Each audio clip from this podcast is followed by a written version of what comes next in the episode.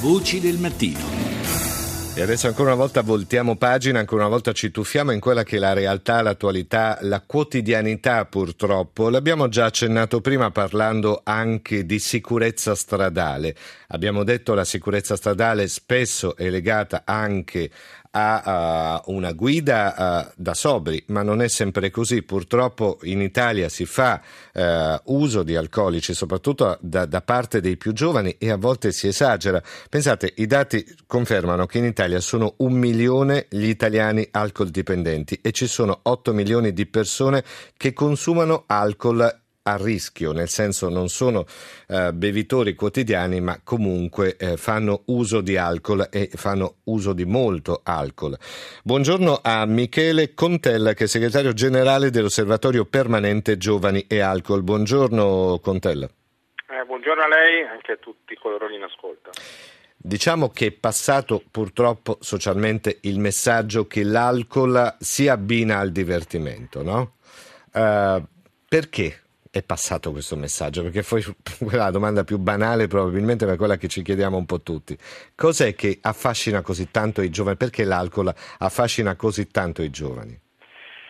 Ma diciamo l'associazione tra alcol e divertimento mm, può sembrare banale dirlo, ma è un'associazione in qualche maniera reale che è legata a, almeno nelle culture occidentali a un momento di distrazione. L'alcol è una sostanza ambivalente che rinvia da un lato alla capacità di stare insieme, mm. ma dall'altro naturalmente alla capacità di farsi male o anche molto male. Nel caso dei ragazzi europei e dei ragazzi italiani c'è sicuramente oggi una deriva che potremmo chiamare edonistica, cioè un uso della sostanza alcolica che prescinde totalmente dal gusto, e che in qualche maniera diventa scorciatoia per il cosiddetto sballo. All'interno di questo, eh, di, di questo, trend naturalmente ci sono moltissime distinzioni da fare, mm. perché evidentemente c'è un uso eh, ricreativo edonistico che eh, va direttamente nel consumo a rischio e sì. nell'abuso e c'è un uso in qualche maniera più reversibile. Le due cose non sono in totale contraddizione. No, okay, io mi stavo chiedendo adesso mentre lei parlava, mm, sa quelle domande probabilmente da persona anziana ormai, no? Perché uno dice eh, l'alcol fa male, lo sappiamo benissimo, provoca dei problemi a livello epatico eh, se uno ne fa eccessivo uso e tutto il resto. Ma perché uno deve divertirsi ubriacandosi e poi non ricordando niente di quello che è stata la serata? Perché in fondo succede quello, no? C'è come sì, se uno certo. ha voglia di cancellare quelle che sono la cosa più bella di una serata, che sono i ricordi. Po' la cifra del, del, del, del, nostro tempo, esattamente questo. Quando parliamo eh, di uso eh, edonistico usiamo questa parola per abbellire appunto il fatto che diceva lei. Sì. Troppi ragazzi hanno un, un, un atteggiamento nei confronti dello stare insieme, del trascorrere una serata tra amici, eh, all'insegna di un'avventura in qualche maniera eh, di cui poi si resta, resta pochissima traccia. Certo. È un eh, portato di una cultura globalizzata mm. di origine prevalentemente nord europea che comincia a penetrare anche nella cultura italiana, dove ricordo permane comunque un tipo di iniziazione e di messaggio iniziale nei confronti, nei confronti delle bevande alcoliche che è pur sempre, pur sempre legata a un comportamento di tipo alimentare. Eh, certo che i dati però fanno impressione perché appunto io guardavo questi dati, c'è un milione di italiani che sono alcol dipendenti, 8 milioni quelli che hanno dei consumi a rischio, non sono certo pochi, hanno poi delle ricadute anche a livello sociale eh, notevoli, no? Eh, e... no? Sì, certamente, questi dati vanno mm. interpretati. Un, quando si parla di alcol dipendenti si intende di una condizione patologica eh, certo, accertata infatti, a livello clinico. Infatti, infatti. Certo Ma adesso parliamo anche di chi ha, ha, problemi legati proprio a livello clinico, perché ho in linea il, l'altro nostro ospite che è il professor Luigi Ianiri che eh, insegna eh, psichiatria all'Università Cattolica del Sacro Cuore di Roma. Buongiorno professor Ianiri. Buongiorno, buongiorno a voi. Lei tra l'altro eh, è anche, diciamo, autore, tra virgolette, ma insomma porta avanti quella che viene chiamata soft therapy per uscire uh, dalla, dall'uso eccessivo di alcol. Uh, che cos'è esattamente la soft therapy? Perché si chiama soft therapy? Ma guardi, si chiama soft therapy, in teoria quindi significherebbe terapia, terapia leggera, leggera, no? Oppure sì. tranquilla. In mm. realtà non, non si tratta di una terapia leggera, si tratta di una terapia alternativa a un tipo di trattamento che potrebbe non essere accettato da una buona fetta di alcolisti, cioè vale a dire l'astensione. Sì. Allora, l'alternativa all'astensione è quella di eh, invece ridurre i consumi ehm, portandoli a un livello che l'Organizzazione Mondiale della Sanità considera accettabili uh-huh. e mhm. che quindi non producono un eh, danno alla salute oppure un rischio per l'appunto per complicanze. Quindi questo si, di questo si tratta ed è un tipo di trattamento che prevede un gruppo che noi eh, conduciamo al Gemelli sì, di pazienti ricordo, il Policlinico Gemelli di Roma è questo sì, eh? sì, sì, sì, sì, il Policlinico Gemelli di Roma dove noi appunto abbiamo questo gruppo che, di pazienti che dec- desiderano fare questo e soprattutto che provengono da una situazione per cui hanno provato più volte a smettere definitivamente, cioè quindi azzerare il consumo di alcol senza però riuscirci. Che poi professore io leggevo delle, dei dati che non so, sono, sono reali suppongo, perché eh, parlavano del consumo di alcolici che è correlato a circa 60 tipi di patologie psichiatriche.